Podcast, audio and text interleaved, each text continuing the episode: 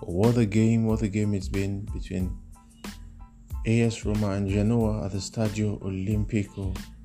So a Roma side full of uh, zest and purpose, taking absolute control of the game with very good possession, but a resilient Genoa side who's also been trying to make up for the first leg of or the first fixture of this game.